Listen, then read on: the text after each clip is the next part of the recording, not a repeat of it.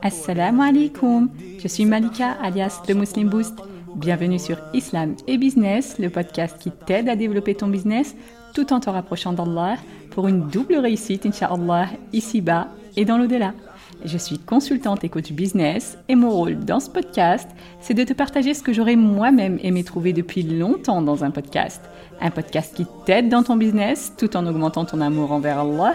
Un podcast tenu par une musulmane qui comprend très bien tes aspirations et les challenges que tu dois relever au quotidien. Prête à booster ton business et ta foi? C'est parti, bismillah.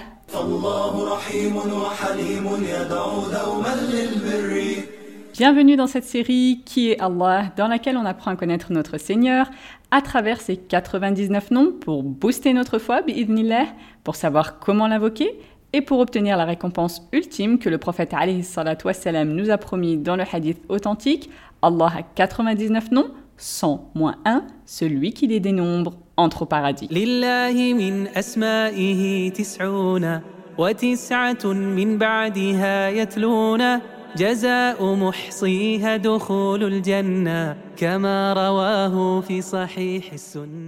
Allah, c'est le Seigneur de l'univers, celui qui a créé les cieux et la terre, celui qui donne la vie et qui fait mourir, c'est lui le Seigneur de toutes choses et leur maître. Les gens ne divergent pas sur le fait que le nom Allah désigne ce Seigneur, c'est le nom le plus connu de tous. En vérité, le nom Allah, c'est la base qui implique tous les noms et attributs d'Allah et toute leur signification. Le nom Allah, c'est la synthèse en quelque sorte de tous les autres noms, et chaque autre nom vient détailler davantage un attribut divin spécifique qui est en fait un dérivé du nom Allah. Alors, qu'est-ce que ça veut dire le nom Allah? D'après Ibn Abbas, anhu, le nom Allah, ça veut dire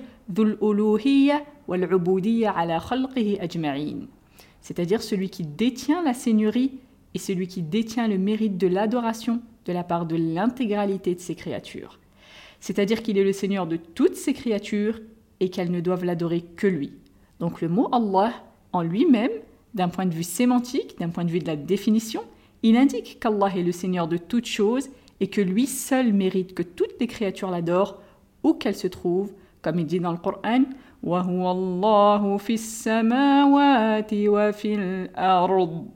Et lui, il est Allah dans les cieux et sur la terre. C'est-à-dire c'est lui le Seigneur de toutes choses et c'est lui qui mérite d'être adoré dans les cieux et sur la terre. Et toutes ces créatures reconnaissent cela, sauf une partie des humains et des djinns qui nient cette réalité.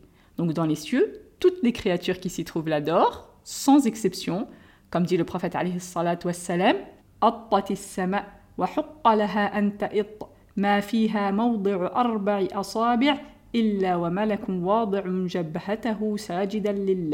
le ciel a gémi, et effectivement, il a de quoi gémir, car il n'y a pas l'espace de quatre doigts sans qu'un ange ne s'y trouve, le front posé en prosternation pour Allah.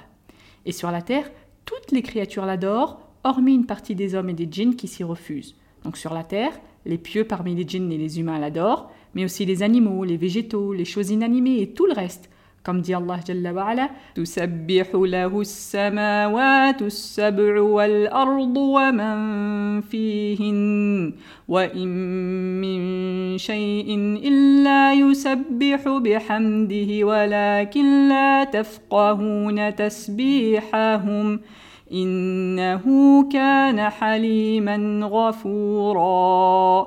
Les sept cieux et la terre et tout ce qui s'y trouve célèbrent sa gloire c'est-à-dire ils font le tasbih comme nous on dit subhanallah. Et il n'existe rien qui ne célèbre sa gloire et ses louanges, mais vous ne comprenez pas leur façon de le glorifier, il est certes doux et pardonneur. Donc toutes les choses glorifient Allah, mais nous, on ne les entend pas. Et ça, c'est vraiment une rahma de la part d'Allah. Parce qu'imagine si tu entendais chaque chose en train de dire subhanallah par exemple. Imagine même pour manger, ta cuillère qui dit subhanallah, chaque grain de couscous, tu les entendrais dire subhanallah, la table, les murs, etc., tu arriverais probablement même pas à manger. Tu deviendrais peut-être même folle. Donc Allah a caché pour nous leur tasbih par miséricorde envers nous, mais ils le font quand même. Chacune de ces créatures a sa façon de dire subhanallah, même si nous, on n'en a pas conscience. Donc ces créatures le prennent pour divinité et l'adorent parce qu'elles l'aiment, parce qu'elles le glorifient, parce qu'elles se soumettent à lui et parce qu'elles accourent vers lui à chaque besoin et à chaque difficulté qui les touche. Et tout ça, ça implique la perfection ultime de sa seigneurie et de sa miséricorde, qui inclut la perfection de sa royauté et de sa louange. Et tout ça, ça implique nécessairement tous les autres attributs de perfection. Parce qu'en vérité, il est impossible d'attribuer tout ça à celui qui ne serait pas vivant, par exemple, ou bien celui qui n'entendrait pas, ou celui qui ne verrait pas, ou celui qui n'aurait pas de capacité, ou celui qui ne ferait pas ce qu'il veut, ou celui qui ne serait pas juste, ou celui qui ne serait pas sage, etc. etc. Et tout ça, eh bien, ce sont des noms et des attributs d'Allah. Donc en vérité, le nom Allah inclut implicitement tous ces autres noms les plus beaux, tous ces attributs les plus majestueux, des attributs de perfection qui n'ont aucun d'égal ni aucun semblable, qui sont dénués de tout défaut et de tout manquement. Et c'est pour ça qu'Allah a fait du nom Allah le nom de référence, auquel tous les autres noms viennent s'associer, mais pas l'inverse. Comme il dit subhanah,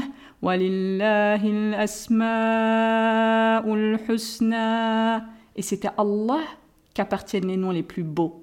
Donc ici, il a dit à Allah, il n'a pas dit au tout miséricordieux ou au généreux, etc. Non, il a dit à Allah appartiennent les noms les plus beaux. Et aussi, on dit toujours que, par exemple, Ar-Rahman, Ar-Rahim, As-Salam, etc., sont les noms d'Allah. Mais on ne dit jamais Allah fait partie des noms d'Ar-Razzaq, par exemple, ou d'Ar-Rahman, etc. Non, on dit que les autres noms sont les noms d'Allah. Donc Allah, c'est le nom de référence. C'est un nom tellement important que certains savants ont dit que c'est le nom qui est Al-Ism al-A'zam, c'est-à-dire le nom le plus immense d'Allah, en référence au hadith du prophète wassalam, dans lequel il a entendu un compagnon un jour invoquer Allah en disant Allahumma inni as'aluka bi anna laka al-hamd, la ilaha illa ant, wahdaka la sharika lak, al-mannan, badi'u samawati wal-ard, dhul jalali wal-ikram. Oh Allah, je te demande, comme t'appartient la louange, il n'y a d'autre Dieu que toi, tu es l'unique, sans aucun associé, le donateur par excellence, le créateur des cieux et de la terre, le détenteur de la majesté et de la magnificence. Le prophète a alors commenté en disant لقد سأل الله باسمه الأعظم الذي إذا سئل به أعطى وإذا دعي به أجاب. Il a certes demandé à Allah par son nom le plus immense, celui par lequel si on l'invoque avec il répond, et si on lui demande avec il donne. Donc le nom Allah implique la seigneurie d'Allah et son adoration. Parce que ceux qui reconnaissent sa seigneurie, mais qui ne l'adorent pas, eh bien, ils sont en vérité dans une contradiction profonde. Et ça, ça arrive souvent, des gens qui te disent Oui, je sais que c'est le Seigneur qui a créé la terre et tout, je sais tout ça, mais je l'adore pas en fait. Ou bien, je pense que même si c'est lui qui a tout créé, etc., bah, c'est mieux d'adorer telle ou telle chose. Comme les mécréants de la Mecque à l'époque du prophète, eux ne niaient pas l'existence d'Allah ni le fait que c'est lui le Seigneur et que c'est lui qui a tout créé. Comme Allah Jalla wa dit dans Surat Al-Ankabut وَلَئِن سَأَلْتَهُم مَّنْ خَلَقَ السَّمَاوَاتِ وَالْأَرْضَ وَسَخَّرَ الشَّمْسَ وَالْقَمَرَ لَيَقُولُنَّ اللَّهُ فَأَنَّى يُؤْفَكُونَ Et si tu leur demandes qui a créé les cieux et la terre et assujetti le soleil et la lune, ils diront très certainement Allah. Alors comment se fait-il qu'ils se détournent? Donc ils reconnaissent que c'est lui le Créateur, mais ils ont quand même décidé de diriger leur adoration envers des statues qui n'ont aucun attribut de perfection, qui n'ont aucune capacité et ne peuvent même pas céder elles-mêmes si quiconque voulait les casser par exemple, même un enfant, alors comment pourrait-elle aider ceux qui les adorent? Et c'est la même chose pour ceux qui reconnaissent que c'est le Seigneur qui crée tout, mais qui vouent quand même leur adoration à un prophète, quel qu'il soit, alors qu'en vérité lui-même fait partie de ces créatures et n'a aucun pouvoir. Même chose pour ceux qui reconnaissent que Allah est le Seigneur et que c'est lui qui a tout créé, mais qui vaut leur adoration à tel animal, à tel homme pieux, ou tel wali, ou tel djinn, ou tel temple, etc. etc. Parce que l'affaire ne consiste pas seulement à reconnaître qu'Allah est le Seigneur, parce que ça, même Iblis, même Satan reconnaît qu'Allah est le Seigneur et le Créateur de toutes choses. Iblis, il ne nie pas la Seigneurie d'Allah. Mais le problème, c'est qu'il refuse de l'adorer. Et ça, outre le fait que ça nous sort de l'islam, en vérité, c'est une contradiction profonde, même d'un point de vue de la raison. Qu'Allah nous en préserve. Et c'est cette voie que le Coran a emprunté pour appeler les gens à la raison et leur faire prendre conscience de cette contradiction profonde entre le fait qu'ils reconnaissent l'unicité de la Seigneurie alors qu'ils nient l'unicité de l'adoration, c'est-à-dire qu'ils adorent autre que lui. Parce que si c'est lui, notre Seigneur, qui a tout créé, alors on ne peut trouver aucun refuge en dehors de lui dans les difficultés, et on ne peut échapper à son châtiment sauf en allant vers lui, et aucun autre que lui ne mérite d'être adoré, donc on ne devrait pas invoquer, ni supplier, ni craindre, ni espérer d'autre que lui, Jalla et on ne devrait pas se soumettre à autre que lui, et on ne devrait jamais s'humilier devant autre que lui, et on ne devrait jamais placer notre confiance, notre tawakkul sur autre que lui, parce que celui dont tu espères, celui que tu crains, celui que tu invoques, doit être celui qui t'a créé, celui qui est capable de te donner tout ce dont tu rêves, celui qui te donne ta subsistance, celui qui te permet de respirer à chaque instant, celui qui te permet de réfléchir, celui qui te permet de communiquer, celui qui est capable de donner la vie, celui qui est capable de te guérir, celui qui détient toutes tes affaires entre ses mains, celui qui détient ton cœur entre ses doigts, celui dont tu ne peux te passer, ne serait-ce que le temps d'un clignement d'œil. Allah Jalla wa Ce nom, c'est celui qu'Allah utilise le plus dans le Coran. Il y est répété plus de 2000 fois et des dizaines de versets commencent directement avec ce nom, et notamment le verset le plus important du Coran, le verset du trône, Ayat al-Kursi, qui commence par Allahu la ilaha illa al hayyul qayyum. Allah, point de divinité à part lui, le vivant, celui qui subsiste par lui-même. Donc ce verset commence par le nom Allah. Allah, c'est le nom que nous-mêmes on utilise le plus au quotidien. On le retrouve dans la Shahada, le premier pilier de l'islam, celui par lequel on devient musulman, La ilaha illallah. On le retrouve dans la salat, au début et à la fin, et entre les deux, Allahu Akbar, Assalamu alaikum wa rahmatullah, Bismillahir Rahmanir Rahim, Alhamdulillahi Rabbil Alamin, At-Tahiyyatu etc., etc. On le retrouve au début du adhan, Allahu Akbar, Allahu Akbar, et à la fin, La ilaha illallah. On le retrouve dans le commencement de chacun de nos actes quand on dit Bismillah avant de commencer quelque chose, au nom d'Allah. On le retrouve dans nos évocations, Subhanallah, Alhamdulillah, Allahu Akbar, Astaghfirullah, gloire à Allah, louange à Allah, Allah est le plus grand, je demande pardon à Allah. Allah, c'est un nom qui n'a aucun égal et que personne ne possède à part lui, Jalla wa comme il dit dans Surat Maryam, ta'alamu lahu samiyya.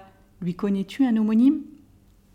En ce qui concerne l'invocation avec ce nom, en général on dit tout simplement Ya Allah ou Allahumma, qui dans la langue arabe veut dire la même chose, Oh Allah.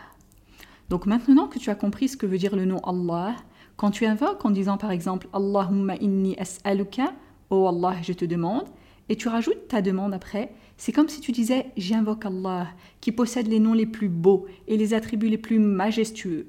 Comme a dit le prophète wassalam, dans un hadith dans lequel il nous a enseigné une invocation à dire en cas de tristesse ou de souci, et il nous a informé que celui qui l'a dit, eh bien Allah fera disparaître sa tristesse et ses soucis et les remplacera par de la joie.